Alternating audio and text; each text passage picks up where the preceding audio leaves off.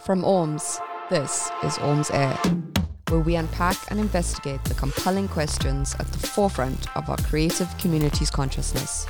Joined by the artists, photographers, and creators brave enough to step up to the mic and join us in discussion.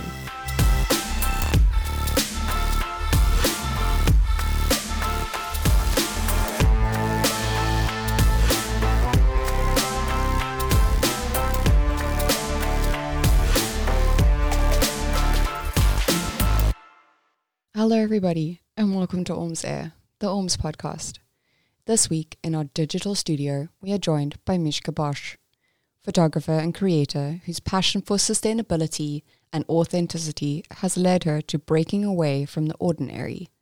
Okay, so Mishka, um, we'd love to learn about your creative beginnings because you always think that the beginnings are a very, very good place to start. Um, so I wanted to ask you, what was your first introduction to photography? So we always traveled a lot as I grew up, and my family's always loved traveling. And at one point, I think I was in primary school. My dad and my mom they were like, "We should probably like start taking some pictures of these amazing places that we're seeing." Yeah. Um, and back then, yeah, back then we bought an old, I think it was a Canon 1100D, and it was Mhm. my first introduction to like a DSLR or something with like aperture and shutter speeds and all of these things. Yeah. And I think at the time I was probably like 13 years old or something hmm um, I I think I kind of just immediately took this camera and I took it upon myself to be the, the family photographer.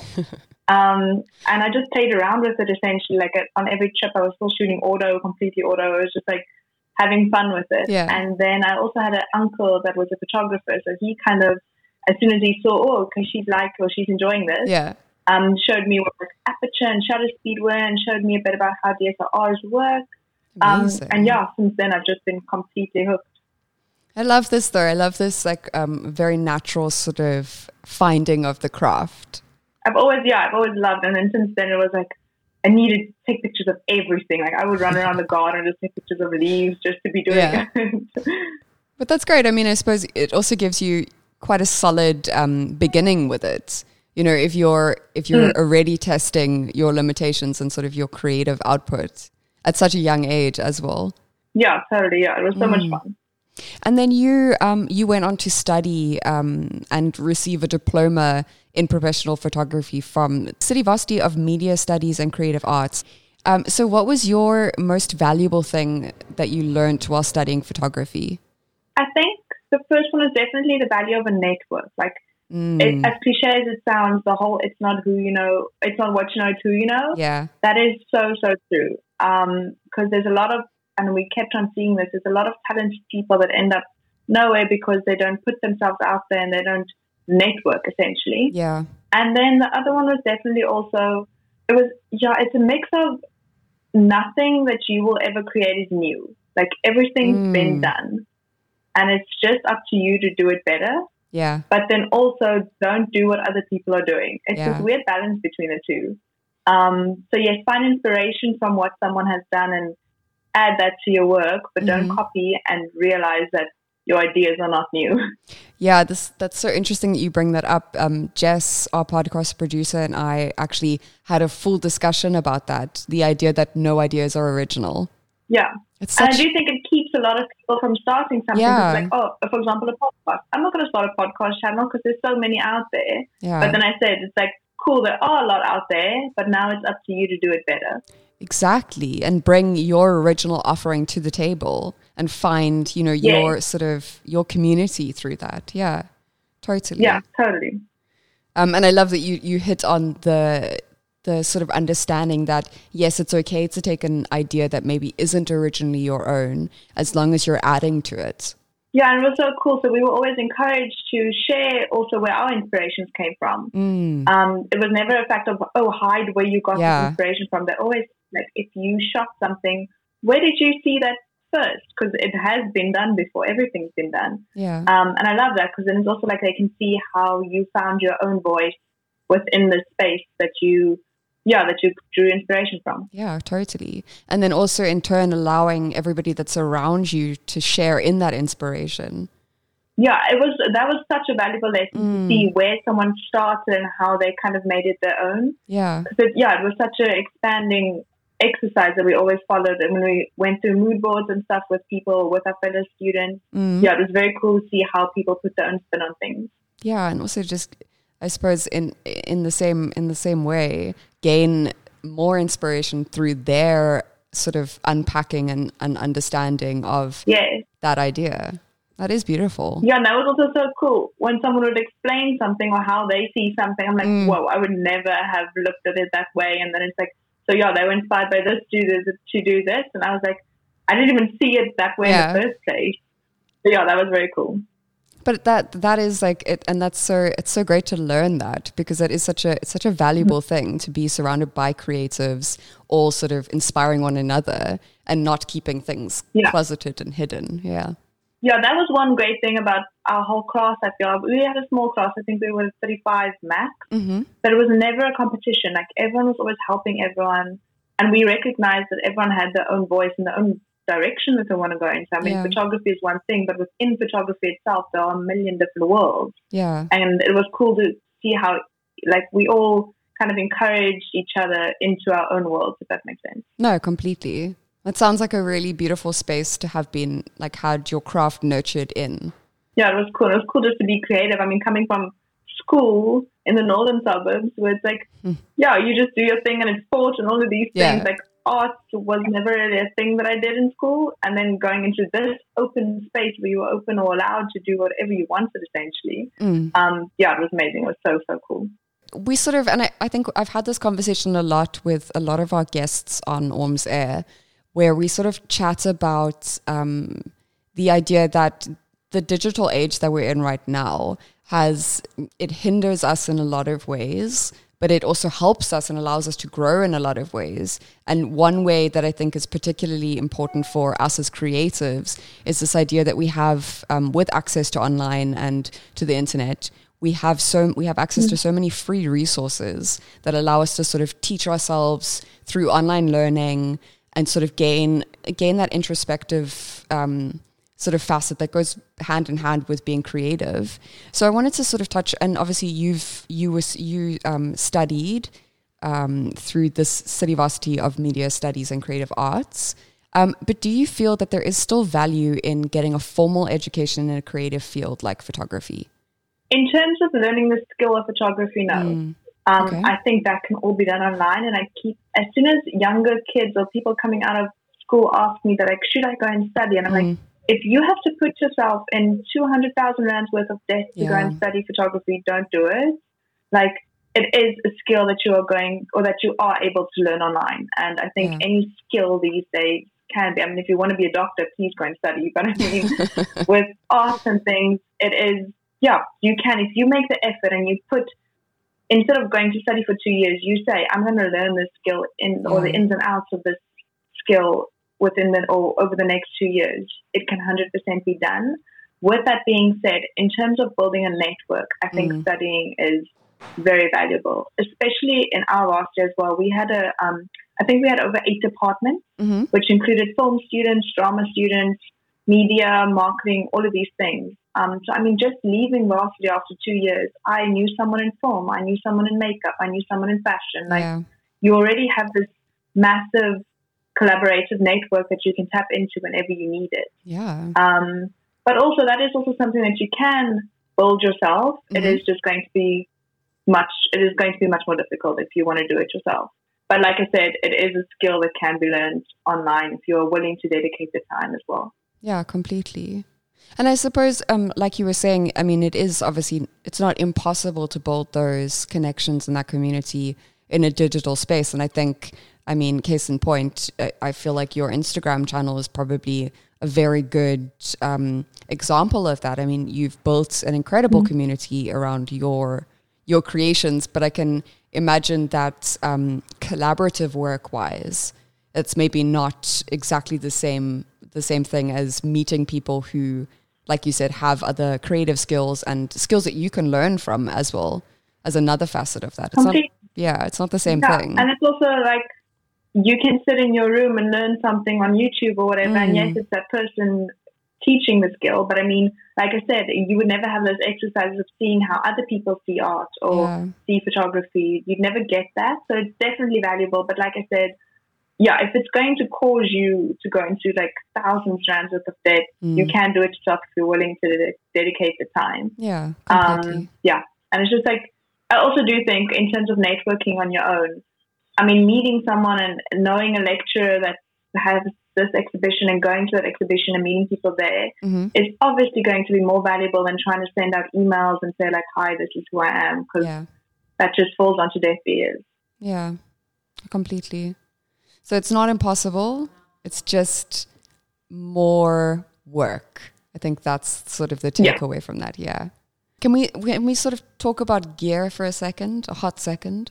Yeah, go for it. Okay, cool. So, what gear do you use um, when you are creating your images? Okay, first let's start with the phone. I've got an iPhone Mhm. 11, Mhm. um, which has changed the game in terms of just like on the go things quickly. Um, my DSLR is a Canon 70D, okay. and I shoot with a Tamron 2470 lens um, or 50 a fixed 50 1.4. Yeah. Um, and then wide angle, I don't have one, but I do often use one, and then I'll just lend or borrow one. I Yeah. love a 16 mil. Um, yeah, anything under 25 mil for like Mm. interior type shots. Um, and then recently, and I, I keep on saying I was so stubborn going over to this. Everyone told me get a mirrorless, like get one of those little compact mirrorless Mhm. ones, and I was like, there is no way that this small camera can do what my DSLR is doing. Like, there's just no way. And then eventually, I got a Fuji. I got the Fuji XT30, Ooh, nice. um, and just a Yeah. and a fixed 35 mm lens on that. And I am obsessed. Like Mm, I, yeah, I, I've apologized to everyone that I bought. I was like, okay, cool. I will get rid of my DSLR because these things are incredible, incredible. especially for traveling and stuff. Yeah. But that's the thing, and I, I fully agree with you, and I hear you. I think it's it's one of those things where you look at it and you're like, how? How could this ever match up to my big, sort of beefy DSLR? But actually, they're pretty great. No, there's been some instances, Mhm. especially when traveling, it's changed my life. I mean, Yeah. having that with you versus, I mean, especially DSLR with the 2470. I mean, that's Yeah. a hefty lens. yeah. Um, yeah, no, it's yeah, just it's completely changed the game. And there has been, like I said, some instances where the Fuji content and quality, I've actually preferred that over the DSLR. Mm. I think we, we have quite a we have quite a strong um, Fujifilm sort of fan base going on at Orms. So you're preaching to the choir. It is a Yeah, cult in itself. Definitely And then I don't know if you guys are interested in Yeah. films, but Yes. for film I shoot on a Canon AE1. okay. Yeah, AE1. And then I've got like a little Canon HBO point and shoot. You know those ones that like everyone has one Yeah. lying at home? I just use that for fun, kind of like just a playing one. Do you have a do you have a preferred um, film that you that you use in your cameras? I always say I'm so cheap, so I just go with like the, the Fuji 35, you know, that Yeah. 200 ISO, the go-to one. Um, I have shot on the Kodak, I think it was a Kodak 100, the black and white before, and I love that Mhm. one. Um, and Ilford, of course, anything Ilford is always Yeah. amazing. But I mean, I shoot so many in the, the films, or I shoot so much in the films that I shoot, it's more personal memories. Like I always Mm. say, I think of film as like, that's the actual memories that I, that I want to keep, where digital's work. Yeah. Um, so I'm not too fussed about the quality on film and stuff. It's literally just like shooting everyday things. Yeah. And yeah, I'll shoot like a roll. I'll shoot two or three rolls a day. Like I'm just messing around with it. Is that sort of like your your creative play? Totally, yeah. Mm. And like I said, those are the personal memories. So those are like the family pictures are taken on film, and the dog pictures Yeah. are taken on film, and all these things. But I love, I think that there's such a magical aspect of film and shooting on film. You know, like you, Mm. again, you don't see those images instantly. You have to wait. It's like, it's like gifting your future self a little bit. it's so exciting, and I Mm. always have this habit of just like throwing the full rolls into my camera bag and forgetting about them. Yeah. And then every now and then when I do a clean out, there's like six rolls of film in my bag. And I'm like, okay, I don't even remember where I shot these or Mm. what these are. And then I go and develop everything at once. And then like you find memories from months ago that you forgot about. And it's just oh, incredible. Yeah. It's such a, it's such a nice surprise. So on your website, which features a lot of your work, you mentioned that while you did study photography formally at an institution, um, you sort of went on to perf- pursue a career in community management, PR, and sort of social media management. And there's also an article that we found on futurefemales.co, which I will link in the show notes below for all of our listeners. So if you guys want to check that out, it will be there. Um, where you speak to um, this transitional period that you went through in 2019, where you, um, I, w- I want to say, took a risk because I think for a lot of us it does feel like a risk where you quit your day job and you became a full time freelance photographer and content creator. I can I can imagine that that must have been quite a stressful time. So I wanted to ask you, how did you go about transitioning into full time freelancing and content creation? What was that sort of process like? And it wasn't. I keep on saying it wasn't. At the timing mm-hmm. wasn't planned. Okay. But I mean, in terms of knowing that the the eventual goal was to work for myself. That yeah. was 100 percent always, like I said, the goal. Mm. Um, and I would never admit this to my manager at the time, but like I knew I always worked an office job. Yeah. To leave that office job, if it makes sense. Yeah. Like I wanted. 100 percent. And yeah, so there's the transition between studying photography and PR and social media was completely by accident. Mm. I knew after varsity I wanted to get into the media world and learn how so cool, I can take a picture now, but I wanted to learn how the media and marketing world works. Yeah. That's essentially where photography is used. Um, so I just I got a junior job in a PR agency or PR slash social media agency, mm-hmm. and I just did anything there. It was basically an intern, just like worked there for a few months. Yeah. And then I got a job um, at a bigger company, which where I was a community manager. Mm-hmm. Um, worked there for just under two years, I think it was. But yeah, like I said, I always knew office jobs and nine to fives were just a stepping stone for me. Yeah. And not knocking it at all. I think it was so valuable. And mm. to this day, the things I learned there, I would never have learned or have seen anyway if I didn't work that job. Yeah. Um, and you learn the structures of a business so much. Like yeah. that was so valuable. And I think I keep on telling everyone, like, this is probably the, the last piece of advice you would expect from me, but I'm like, go work nine to five. Like, mm-hmm. see how businesses work. See how it's set up, learn the different departments, like everything about it. Yeah. Um, so yeah, I always knew I wanted to eventually work for myself. And yeah. then at the time I was, I always kept, like I said, photography has always been a part of what I was doing and mm-hmm. content creation and sharing my story on Instagram and social media.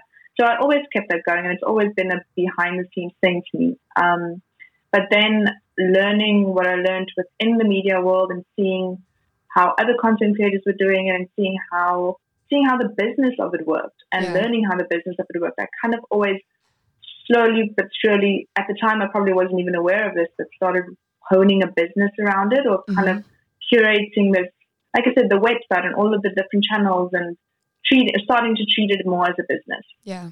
And then people started recognizing that. And then within the last year of working in an office, more people started approaching on the side, and I took on all of the side work. At the time, there was like you would work a nine to five, but I'd wake up at five, start working on the freelance stuff. Yeah. Go to the office at nine, work a full office day. When you get home at five, you might take a 20 minute breather and then you'd start the freelance work again. Mm. Um, so it was like full days of working. And then eventually, I think there was one, I, I'm also serious type A. So I have spreadsheet upon spreadsheet of everything. Um, and I was tracking the income I was making on the side, mm-hmm. um, just the freelance type stuff. This is the content creation stuff and like helping small businesses with their social media, whatever I was doing outside of the nine to five. Yeah. And I was like, whoa, I could imagine if I dedicated my full day to this, I could match my salary. And it was then that switched when I saw in one month how, how much I was making on the side. I was like, and this is just in my free time. Imagine mm. what I could be doing, like I said, if I had a full day towards this. Yeah. Um, and then I started taking it more seriously. So then I seriously started not even approaching people, but just putting it more out there and like taking my thing seriously and being consistent and creating more content and working with brands and all of these things. Yeah. Um, up until the point where I was like, okay, cool, this is this is actually or this can be a thing. And it's been a few months now, and I know if I as I was also getting more and more att- not attention, but just people approaching me, and I was like saying no to some people because I was like, I still need to work my nine to five. Yeah. Um, and then in terms of the timing, so I knew I wanted to finish that year or kind of complete that year at the yeah. company that I was working for. Um, but yeah, and then everything just it all, all happened so quickly. I feel when you kind of put things into place. But by the time I quit, and I always this is probably my like number one piece of advice for people wanting to go freelance is don't quit your day job.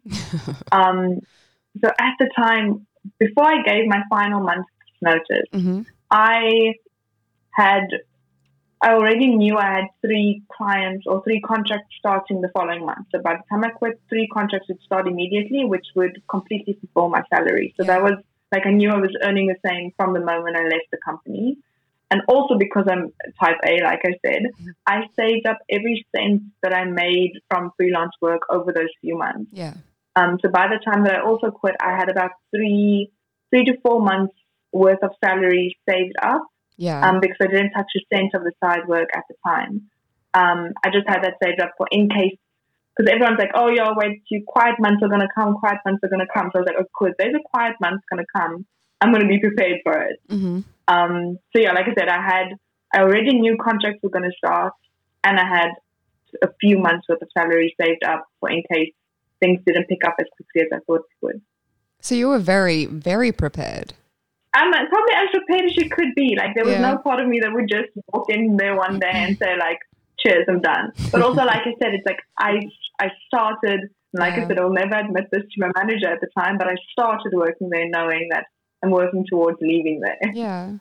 No, but I, I mean, I think at the same time, if you know and you have that like idea and that very, very solid direction that you want to go in, you're going to go in that mm. direction. Yeah. Yeah. I completely, and also this is what I always tell students this, like your, your learning doesn't stop the day you leave varsity or college or yeah. whatever you do. It stops whenever, like you still continue to learn within the workplace and yeah. that's very important. Going back to the, you need to work a nine to five or an mm-hmm. office job at least once in your life. But it's so, I love that you touched on this because um, where you said that working within an office structure, within like a, a sort of company structure, you learned that culture and how all of the different facets of that worked, which I mean is invaluable mm. experience at the end of the day. Completely. And you mm. also learn kind of a structure to a workday. I mean, yeah. I probably still work the same route, or I still have the same routine that I had in my nine to five because I've fallen into that routine. Yeah. I know I get work done within that routine and like you said, also like company culture and mm. learning how to work with people and learning how to work within a team is also so so valuable. Yeah. Like you can't, yeah, it's not always up to you, and you can't always take the lead on everything. Sometimes you are dependent on other people. Yeah, which is again such an important skill. And I feel like it sort of comes mm. full circle from what you were you mentioned earlier about um, when you studied and that ability to sort of share inspiration and be inspired by those around you. Yeah, like I said, this is this is probably my number one thing above everything that I've said mm. so far. The people, the people, that's what's going to help you and going to make you like your net. I don't even like using the word network. It's just like the people around you are going to get you where you ultimately want to be, and you need to value that. Yeah, totally. Those connections, like connectivity, I think maybe a nicer word mm, than connections. network. I prefer yeah. connections above network. Yeah. Yeah. Oh, yeah, me too. Feels more holistic that way. Yeah, exactly. Yeah. We're going to take a quick break and hydrate. But while we do that, you can help us make our creative community bigger by spreading the word and sharing Orms Air with your community. We'd love to have you join the discussion and make your voice heard by DMing, inboxing, tweeting, emailing, or even carrier pigeoning your most burning creative thoughts, questions, and wanderings. Go on. You know you want to. So how did you how did you so you've done you obviously you've taken us through sort of quitting your day job and then all of the planning that went into quitting your day your day job and sort of the the structure that then fell into place once you had gone fully freelance. Um, but how did you go about finding like your niche and your voice as someone who creates content about sustainability and supporting local and slow living, that whole sort of ethos? have I found a niche? As an I, outsider, I like, yes. I, I, just, just always shared what what feels mm. true to me. Like there was never a point, or there is never a point where I will share something that doesn't feel like me, if that makes mm-hmm. sense. Mm. And I'm also I'm easily bored. So as soon as I see something, even if it's a brand or a product shared somewhere else, yeah, even a place, I'm like, eh, okay, cool, it's been done, if you yeah. know what I mean. So I'm always on the hunt for the, the new things that you won't see anywhere else. And like I said, it's just as soon as it doesn't feel true to me, I won't share it. and maybe that's just where that came from, like sharing Mm. whatever feels true to you. Um, yeah, I think that's about it. And just like like I said, as soon as something's been done, or, or, or it's even just a general direction, like Yeah. a topic's been discussed, I'm like, oh, cool, can I? Someone's done it. I need to find something else. But maybe that's maybe that's uh, what we're picking up on that um, sort of very concrete knowledge and understanding of the portrayal of an authentic voice and an authentic sort of Mishka experience because that's what you're you're treated to when you when you visit your um, Instagram page, for example, and your website. It's that continuous authenticity that shows through. It's your voice, and it is very strong. Amazing. Oh, that I'm just so happy to hear. It's always, I keep on saying to people, especially when someone will like send you a message saying like, oh, we love this blog post or we love this Yeah. or this. I'm always like, I, you forget people are seeing this. Like, Yeah, logically, I know people are seeing this, but I mean, yeah, you forget just like people are actually watching and following Mm. along and like having this overview of essentially your life. yeah. It must be a very strange, a very strange thing to wrap your head around. I think. It's no, it's so cool. Like I said, you don't even fathom it. It's like Yeah. I post my things because it's what I genuinely do. I also think it it might be different to people that are very curated and things like I just Mm. post what I do on a day. And yes, it is to a certain aspect curated, but I Mhm. mean, it's genuinely what I'm doing Yeah. or genuinely my life and the things that I love. Um, so it's like I've always looked at social media and my website, especially like Mm. just this way for myself to keep things together of like all of these moments and memories and things that I love. Um, so it's, yeah, it's never been to me about people seeing it. And then when people let you know that they see it, it's always like, oh, flip, this isn't just for me. I need to keep that in mind.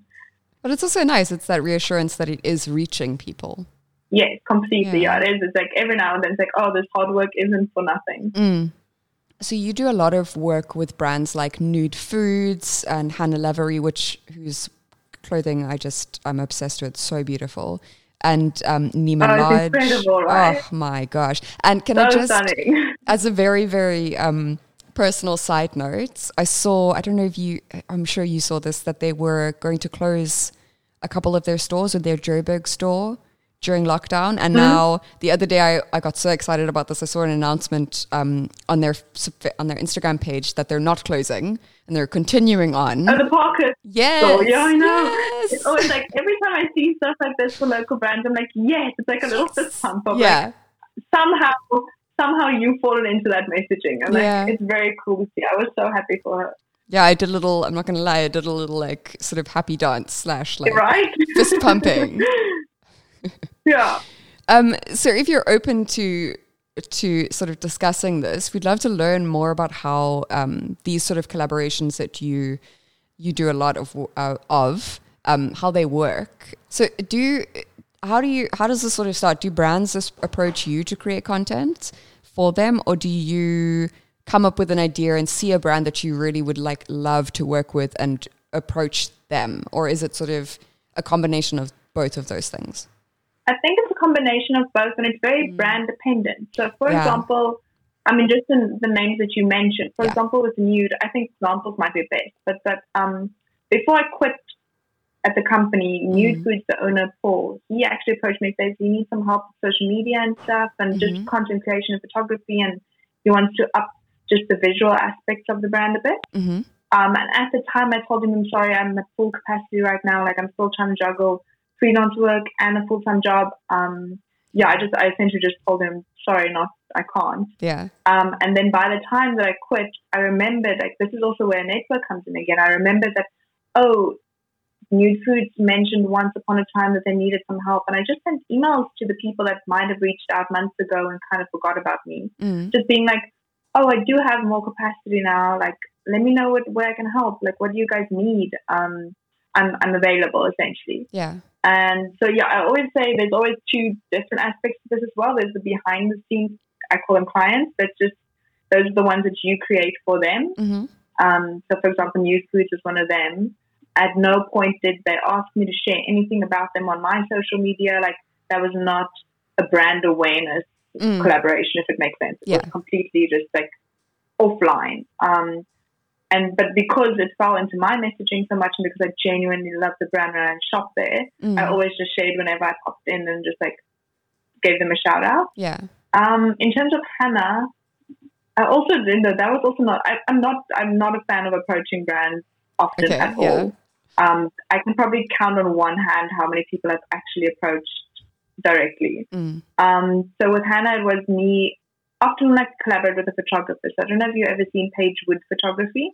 We love Paige Wood. We've had her on the podcast. We're big Absolutely fans. incredible. Big fans, yeah. She's amazing. Yeah, she is. So at the time, we're, we're good friends as well, and we had this idea. Mm. We were both in like a creative rut, so we were just like, we want to create something. Like, let's just play again and create for the sake of creating. hmm And I was invited to go and stay at a place, just a place of accommodation. They invited me out and said, come and stay here whenever you like. Yeah. Um, just kind of share that you're here. And I told Paige, I was like, this place could be really nice for a photo shoot. hmm And then we kind of like knew we wanted to just go away for the weekend and just spend the whole weekend creating content there. Amazing. And we put it out yeah. on social media. We were like, we are traveling to this place. Like, if there's anyone that needs lookbook shots or just images for their social media, let us know. Like, we're going to be shooting anyway. And that's where Hannah kind of jumped on board. And they were like, this place is amazing. We love what you, what two girls do. Yeah. Um, take some Hannah stuff with you and we just shoot there. So that was how that, so it was in part a reach out, but not to them specifically. Yeah. Um, and with Nima, that was also, so I don't know if you've ever seen um, Epitome of Adventure, Chelsea. We've had her on the podcast. Also a big fan of her work. Amazing. Yeah. she's one of my best friends. Um, and at the time last year, we were traveling together quite a bit because Mm. it's like, I mean, it's so much fun traveling with essentially your best friend. Yeah. We just create content together. We always got so inspired. Um, I think Nima came from her contacting them. Mhm. And then she was like, "Oh, do you want to come with?" It was like a plus one thing, and we've always done that. Like if I get a collaboration, I always take her with. yeah. It's yeah, it's just so cool, and also just spending the weekend away together, creating together. It's very very cool. Yeah. Um, but yeah, like I said, in terms of reaching out, I do it very seldomly. If it falls, and I think this is the only time I will ever do it, if it kind of falls into my story, yeah. so let's say, for example, I'm on a road trip and I was going to do this road trip anyway, and I was heading from here to here, and you fall on the way, then maybe I might reach out to a place of accommodation, for example, and be Mm. like, I'm doing this trip, it is being shared. Um, if you would be willing to host me, I would love to create some content for you. Yeah. But once again, I probably did that twice in my entire life. Um, and no, clothing, clothing labels and product-based brands, I don't reach out to at all hmm because it's just like something that I also don't want to clothing, yeah, but products I don't want to Yeah. push too much. Also, depending on the like avenue that it goes into, because it's such a personal topic most Yeah. most of the time. Um, but yeah, most of it just like kind of comes of me living, doing my thing, and if I have a story to tell, and I think I genuinely only reach out if I think a brand or a business falls. Effortlessly into that story. So we sort of had like a mutual yay about um, their store in Johannesburg remaining open through COVID, through the struggle that we all know has been very real during these times. But I also wanted to ask you um, where the passion comes from, because I feel like you you do have a lot of passion about sharing the stories of local creators and individuals and businesses and nonprofit organizations. Um, I think it comes mainly from seeing. I grew up with a mom that had her had her own business, Okay, yeah. and I think just I mean, growing my entire life, she had her own business, and seeing what what impact one comment or Mm. one product that sold, or like one invoice that was left unpaid, like that impact that it had on her. hmm And then I realized every time I'm spending money, it it can also go to someone literally doing a fist pump every time someone, like I said, purchased something. Yeah. Um, and then I just also the whole it fell into the whole sustainability part of it and just Mhm. trying to be. I always say people get hung up on sustainability, but to me, it's more about being as kind as I can Yeah. in every avenue of my life. Yeah. And sustainability is just the avenue towards the environment. Um, but yeah, like I said, if I can spend money and, and make someone as happy as as I can imagine Hannah was when she reopened her Parker Yeah. store, that would that would be amazing. Like that's it's, yeah, that's just a whole inspiration to me towards it. Yeah. And I I would never want because I'm such a minimalist and I shop Mm. very intentionally and I shop as little as possible essentially. So every time I do end up spending money, I'm like, where is this going and who am I supporting doing Mhm. this? And do I agree with their message? And if I don't, why am I giving you my money? Yeah. Like I worked hard for this. yeah. Why would I give it away to someone that I don't care about? I love that, and I love that you've hit on that at that point so hard. It's about focusing on being as kind as you possibly can in every facet. Mm. And that's such a life lesson, I think, for all of us, especially in these times, because I think we are we are given more of a an inner look at how difficult things have become, especially for smaller local brands. Yeah, and it has been actually such been devastating time, but also such a beautiful time to see how people are rallying together to support people that are going under. Yeah, I mean, there's been a million um, examples that you can show, but I mean, as soon as a, a restaurant that people love, it's like everyone, yeah, everyone just rallies together to help and support them. Mm. So I definitely do think the focus on supporting local has upped a lot during this time. yeah. And again, it like it, it gives me, it makes me almost feel like um, my heart is warm when that happens. You know, like Mm. people just banding together and actually showing um, and discovering in some instances the strength that we have when we are all sort of aiming, you know, working towards a similar goal. Yeah, and I think a lot of people now, even just having that shift of like, oh, I need this. Oh, isn't there like a local person that can supply this Yeah. to me? And I think that shift has happened a lot. People are constantly asking, like, I'm in need of something. Let's just at least have a look at where I can get that locally. That's Mm. always what I say. Like, if you genuinely need something and you cannot find a local alternative, then by all means buy the mass produced thing. Yeah. But I guarantee you, almost 90% of the time, you will find someone doing it locally. Yeah. And that's exactly it. I think it just takes a tiny bit, a tiny bit more hard work on your part to investigate and find and uncover that sort of local business that is offering it. Um, so, do you have any advice for content creators um, when it comes to sort of navigating their relationships with brands? First one definitely be remember it's people. Mm. Whenever you send an email or like an Instagram photo or even just like send someone a DM, Mhm. that's a person behind that picture, a person behind that account, or Yeah. a person behind that email address. And I think if you remember just keeping the you you human humane human Humanity? what am what word am I looking for? Humanity, yeah, there we go. Yeah. Just like the humanity about chatting to people. Mhm. Um, that's always what I do. I always laugh when someone. I have I've had this so often where Mm. someone saw my business meetings or quote unquote business meetings. They're Yeah. always like, "Did you just have a meeting?" And I'm like, "Yeah," but it feels like a chat with a friend because I'm like, it's people. These people Yeah. have lives outside of their jobs as well. Like, keep that in mind, and you, you'll always just come across as just a decent human. Yeah. And also, I think a lot of people are so focused on getting free stuff or getting paid to do something. Like, does it even fall into your, like I said, the story of you? Does it fall into your lifestyle? Like, Mhm.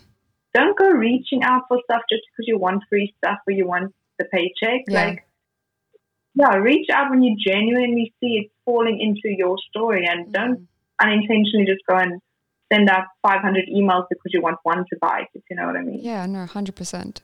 And I think this is also something that we take for granted um, in a community capacity. That your following or your the community that you are building around you, whether that be digital or in real life, those people are able to pick up on when you are not being authentic and when you are just pushing product for pushing product's sake.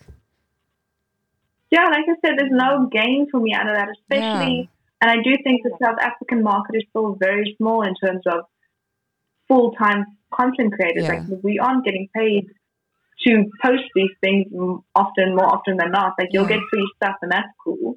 But I mean, yeah, it's just like something, like I said, if it doesn't organically fit into the way that I'm living my Mhm. life, and if I need, this is always the thing that I ask, if I need to go out of my way to kind of fit this into the platform or fit this into the story, mm-hmm. then it shouldn't be there in the first place.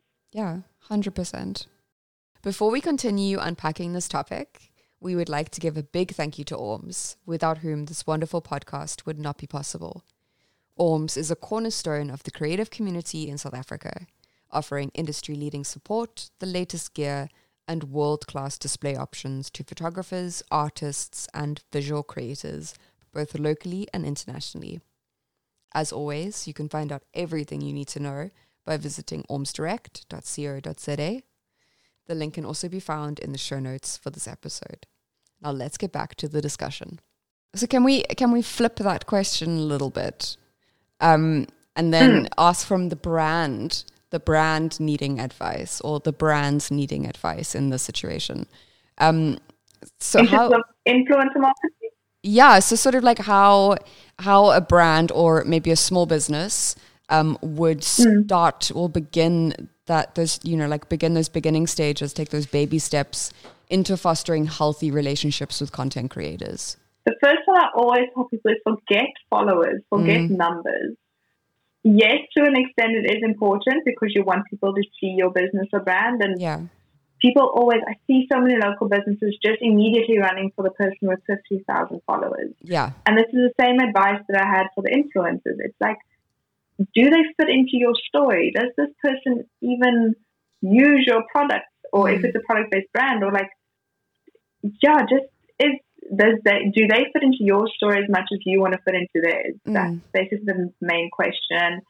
You might see fifty thousand followers, and I keep I just use that as a ballpark, but I mean, yeah, you might see fifty thousand and think, oh my goodness, fifty thousand people are seeing this. That's amazing yeah but how many of those people are actually listening and engaging? Like, how many of those people will actually go and buy that product because they truly believe what that person is saying? yeah And yes, there are people that have built massive followings that are 100% engaged and listening to what they're saying. hmm But yeah, it's just like I, I always say, like, rather focus on the person with 2,000 followers, but with 2,000 people that will actually click through to your product if it's a product or mm-hmm. visit your restaurant if it's a restaurant than someone with 40,000 where only 500 people will be listening. Yeah. I don't want to add social media speak into this, but I feel like it might be a little a, a good space to, to sort of slide it in a little bit. It's about the engagement. At the end of the day, that's that's the most important thing that it's about. It's about the people who are, and as you said, um, who are actually like you know benefiting from what you're posting, and who are more likely to then follow through with that. Yeah. That makes sense. I always Yeah. say if you want to work with someone professionally in terms of co- brands and content creators, go and look who's been tagging you Mm, without you asking. Yeah. Like go and look and who's sharing your products and then be like, you genuinely love our stuff. yeah. We can see you fit into our story. so while we're sort of in the realm of, of social and digital, um, I think we all, and I, I say this as a blanket statement because I'm obviously not sure if every one of our listeners is on social or has a presence. But I think that um, everyone who is and who is engaged in that in that sort of sphere, um, we know that it, it can be such a beautiful tool and offering and um, community builder. Um, but it can also, on the other hand, be quite noisy and quite invasive, and at the end of the day, quite exhausting. As somebody who creates content for social media and spends, a, I can imagine, a big portion of your time on those platforms doing community management for brands, etc. How do you find a balance and, at the end of the day, stay sane through all of the noise? I think this is one part or one of the biggest reasons why I'm Mm. grateful that it is a job to me because I see it as a job. Mm, So that makes it easier to cut off. yeah. Um, and also because, like you said, there's so many different brands that's happening or accounts manage and things to post on, and Yeah. even just my own account. I mean, between the website and Instagram and Instagram stories and IGTV and Facebook and all of these things, it's like you don't actually have time to fall into that scrolling trap. And Yeah. yes, I do, but very seldomly because it's like, cool, okay, I need to log into Instagram to post this. Now I need to leave because it needs to go to Facebook. And oh my goodness, I need to still post this to the blog. And it's like you're running around between all of the platforms without Yeah. actually, yeah, without actually taking anything in from other people. hmm Um, where where I think if you don't do it as a job and you can just sit and scroll and scroll and scroll, it is more tempting. But Yeah. I always tell people just be very intentional about who you're following and kind of try and catch yourself as often as you can when it just falls into that aimless scrolling trap Mm. because it is very tempting. I mean, these these platforms are built to have you aimlessly scroll. Yeah. Um, but just be very intentional about who you're following and kind of every now and then I do a full audit of my following and I'm like, I don't really resonate with your story anymore and it's not a personal thing. People Mm. change and sometimes I'm just like, I don't, I don't, maybe you move away and I'm not looking at your restaurant recommendations anymore because I can't go there. Yeah. Like for, on that example. Um, so then I just like go through them and see, oh, I've kind of lost, lost my, my co- connection basically Yeah. with what you're sharing and just unfollow. And it's not a personal thing. I think people also need to realize that when someone unfollows you, it's like they might have just lost that connection with you and that's totally fine. Yeah. Um, and I get a lot of people saying, "Oh, we can't unfollow these people; they're friends." Mute them. Like you can follow 500 people and only see 10 people's posts. Yeah. Um, and make sure, like I said, like for me, for example, stories is always the one tempting thing for me. Mm. I start watching stories, I will sit there for three hours. Yeah.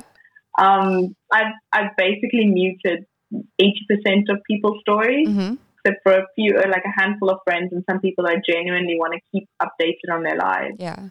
um, I yeah, I just don't really watch it. And also, I think it's very important for me to have a kind of create and just taking in balance, if that makes Mhm. sense. Yeah. Um, 100%. so I always I check myself. I'm like, if I'm not creating today, I'm not going to be taking in any anything. Mm. Um, and there's there's something to be said for drawing inspiration as well, but don't sit and just yeah, just scroll. Yeah.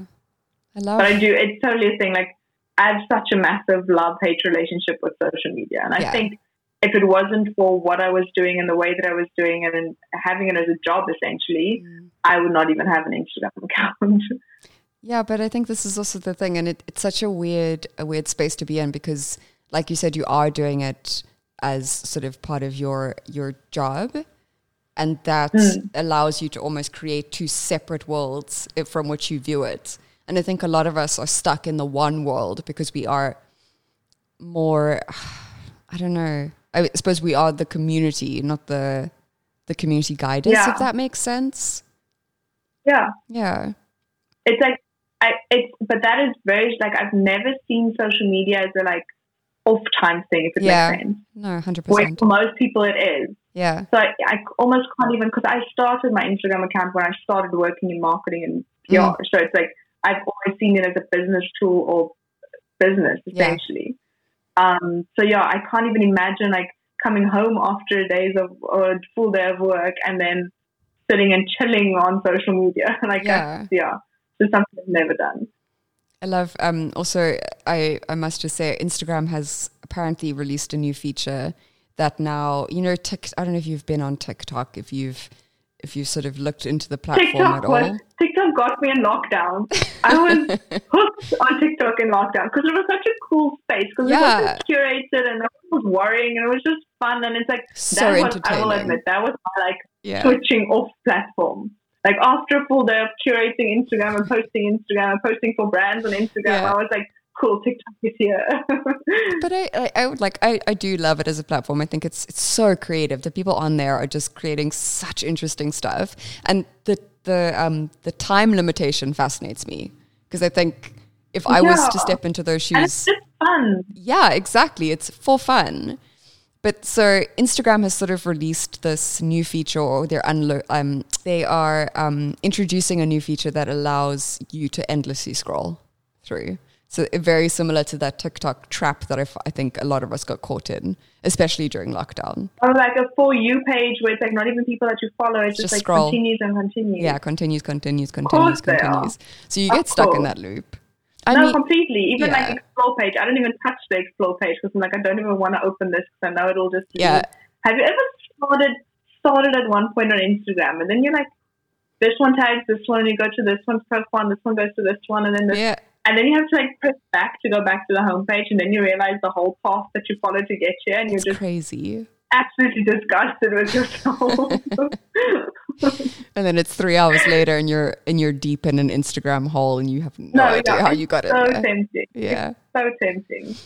I think if But I do think it's just like checking yourself yeah, and just yeah, following people that actually inspire you. Because like I said, I do have a love hate relationship Mhm. with it. Where at one point I do hate what it what it is and what it does to some people, yeah, but also it's one of my biggest forms of inspiration. And when you follow people intentionally, it can be that it can be totally just this massive like bubble of inspiration. yes. But I think you, I must admit, yeah, in terms of scrolling outside of like just fun TikTok, like Pinterest has been amazing for me as well. Yeah. Like I am obsessed with Pinterest. that's my endlessly scrolling. You know, that's like Mm, 10 o'clock in bed, you don't want to go to sleep yet and you don't want to read, so you just start scrolling. yeah. Pinterest is my go to. Designing your your future life. That's sort of my my Literally, but it's just so inspirational and it's stunning. Everything Yeah. is pretty. it's so perfectly curated. and it So doesn't, yeah, it doesn't feel as fake as Instagram. Instagram, Yeah. I feel like you're presenting yeah, a curated. creative. Yeah, exactly. Mm. Um, I love. Sorry, I just want to go back to what you said. I love that you um referred to following following with intent, intent, intense, um, and making sure that the intention. We've also um, they're doing a little bit of renovations in our studio that's attached to our marketing office, which is why I'm setting up my desk. But the the smell Oh, of no. glue has been so hectic today in the office, so I might be a little bit not Are you guys? Are you guys still on Roeland Street? yeah, yeah, yeah. I remember I used to live there when I was studying because like the Orms up like on across the road. Yeah. we had stuff printed hours before projects like that, and also like as a student, the free coffee at Orms saved our lives. Yes, lifesaver. Yes, we would hang out there for hours. I will never admit this, but yeah, we sat there for hours and just like, oh no, we're waiting for a print. I mean, I love that you. I love that you said you'd never admit this, but we we literally have that on recording now, Mishka. no, my word. You're going to steal free coffee at Orms students. It's actually kind of a. It's a sad. It's a little bit of a sad time because obviously due to um, COVID and the concern about keeping um, our clients and our community and our our team safe, we actually aren't doing coffee at the moment just to keep the sort of the I know the of, last time I visited Orms was to go and drop off film, and it was actually in the parking lot. I'm like, this is like I used to Mm. love the whole experience, just going and like handing in and like chatting to some of the people again, and then Yeah. leaving. I'm like, I need to stay outside. I know it's, but we're we're um we're open again, so we're allowing people inside. So that's back on track, and the coffee will come soon enough. We just want to make sure that everybody's safe, of course. oh yeah, of course, Yeah. of course.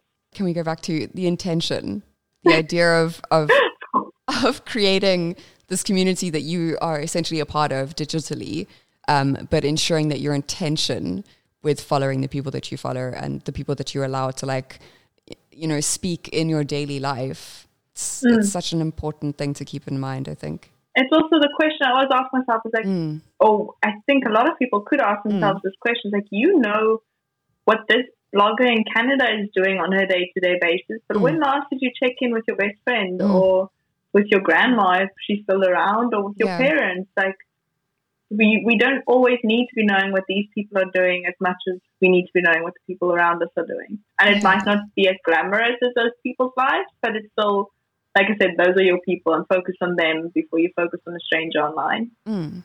Some very some very sage life advice there. Actually, we take it out of the digital scape and bring it back into the real world. Yeah. Um, so, are there any sort of myths or misconceptions about content creators or content creation that you feel um, you would like to debunk whilst you have the airtime? that it's not a job. Oh my goodness.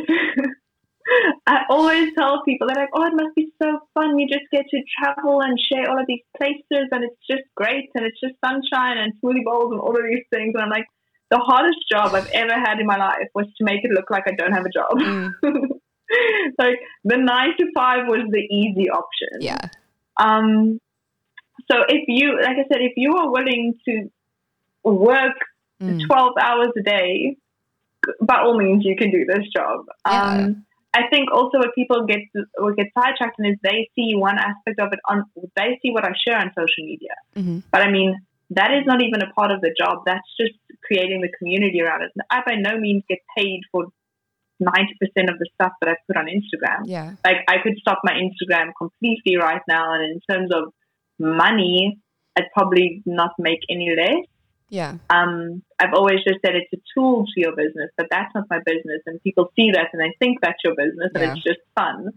Um, so no, what you see is what I do after I've done all of the other work that actually leads to a life. Um, so yeah, I think that's the, the biggest thing. It's just like it's harder work than everything I've anything I've done, and there is something to be said for creating a job and a, a business out of your life. Like, are Mhm. you you need to sit yourself down and ask yourself, are you prepared to, yeah, there, there's no separation between the two. It's like my work is my life and my life is my work. And Yeah. it's, it's amazing. And I'm so grateful for every opportunity I've gotten, but it is super hard work. Yeah. Those sort of people are very far removed from Hmm. everything behind the scenes.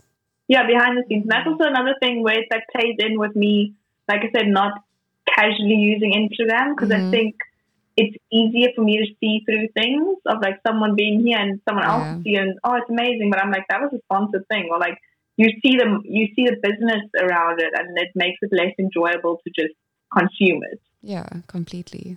So we've sort of- obviously, in the time of a global pandemic, we really can't get away from it coming into and being sort of a part of almost every conversation that we have during these times. And we've sort of we've sort of um, started asking and ending our episodes with asking our guests um, about how the pandemic and if you're in South Africa, which you are, um, how the lockdown has affected you and your creativity at um, in a larger sense. It's weird because you feel awful saying this, but it's actually been such a beautiful time to me Yeah. in terms of just the day to day at home life. hmm Um, because I keep on saying this, I would never take a break on on my own terms, if that makes sense. Yeah. So I think this this space where when we were forced, or when there was the initial lockdown, we were forced to completely stop. Yeah. Like you had no other option, and I think that you couldn't even fight it because there's just absolutely nothing you can do. And I think knowing that, knowing that I have no other option but to Mhm. sit down and chill, um, was yeah, that was just the best time. And it's like you don't feel guilty for it because you, like I said, you know you can't do Yeah. anything about this. Where any other break that I had before this, I would feel it has that little like ping of guilt of like I should be using this time better or whatever. Yeah. Um, also for me, so my, like I said, I travel around a lot Mhm. and my lease also came to an end just before lockdown. hmm And at the time, I knew I live alone regularly. So at the time, I also knew I would go back to the family because I was not going to be spending three plus weeks alone in an apartment. Yeah. Um, so yeah, it's been this like I keep on saying or telling people like it feels like that time between Christmas and New Year's where the family's together and like everyone's just playing board games and it's just like we're cooking together. That was Yeah. the initial lockdown period for me. So it was so great and it was amazing and I've been chatting to a lot of people about this and I think a lot of people feel the same way. Mhm. Um, in terms of creativity, I did. I think yeah, like I said, the forced break was good because Yeah. it was you didn't put pressure on yourself to create. It's like I can't do any. You could do stuff, but I mean, like I kind of gave into this time. Mm. Um, and there was a period where I completely switched off social media completely. I, probably for a month or so. I just Amazing. said like, no one's sharing anything exciting now. Yeah. We're all at home. I might as well just spend time at home with the people around me. Yeah. Um, so no, yeah, and it, it was amazing. As much as I love doing what I do, the break was needed, and like I just said, it was so restorative and just lovely. Mm. Yeah, and it's it's such a it's such a um like a refreshing a refreshing answer Mm. to that question because I think a lot of us are so focused on it on it being stressful and anxiety provoking. And I'm not saying that you didn't feel those emotions, but but that break, that idea of allowing yourself to have that forced downtime, which I think is so is so And- necessary. Yeah, and also like knowing that everyone's in on this together Yeah, was exactly. such that was a good feeling. Not a good feeling, but I mean like it wasn't as if you're the one taking a break, but the rest of the world goes on. Yeah. It's like we're all in the same boat right now. We might as well give into this and Mm. try try at least to take the best out of these out of these moments. Yeah, totally. And also like after coming out of that, like I feel Mhm. like you were sitting in this one space and you were reassessing. I think a lot of people were just reassessing their entire lives. Yeah. but you were reassessing what you were doing and what you were working on, and finally you had that pause of like reflecting on what you were doing for the past, let's say, year or a few months. Yeah. Um, and for me personally, things that came out of this time is way more aligned with what I actually want to be doing than what I was doing prior to the lockdown and prior Yeah. to COVID and all of these things. Because I actually said like I'm just going to be focusing on what I not what I want to be doing, but I mean what feels true to me from here and the, the if we want to call it content and the topics that I'm chatting about now feels more me than anything that I've shared before this. but I love that, and it's it's almost like you you through that break. I mean, through lockdown, I suppose, through the time when we were um, mandated to stay indoors. Um, for any of our listeners who aren't based in South Africa, um, you you took that time and almost like had that inner sort of conversation that you hadn't had in a while, or that you hadn't had the mm-hmm. time and the sort of the brain space to have, which I think a lot of us experienced. Yeah. Yeah, a lot of us. Yeah, you're faced to or forced to kind of face where you're at in life and where you yeah. want to be and what you want to work work on. A lot of people that lost everything as well. Like yeah. you kind of had to rebuild again, and it was up to you to choose what you want to rebuild on. Mm. Mm-hmm. And I mm-hmm. think as scary as that time might have been, it's also been incredible for a lot of people. Yeah, very, very beneficial. Okay, Mishka, thank you so much for joining me in conversation. It's been such a pleasure to host you. Um, and I wanted to thank you so much for being so honest and thoughtful and kind with your sharing. And also, just at large, um, for your presence within a community and for just being that voice of authenticity. Because I think it's very, it's very seen um, and it's very um, appreciated. Thank you so much. And thank you for having me. This was so lovely. You. Thanks. It's, it's been a so pleasure. Cool. For me as well.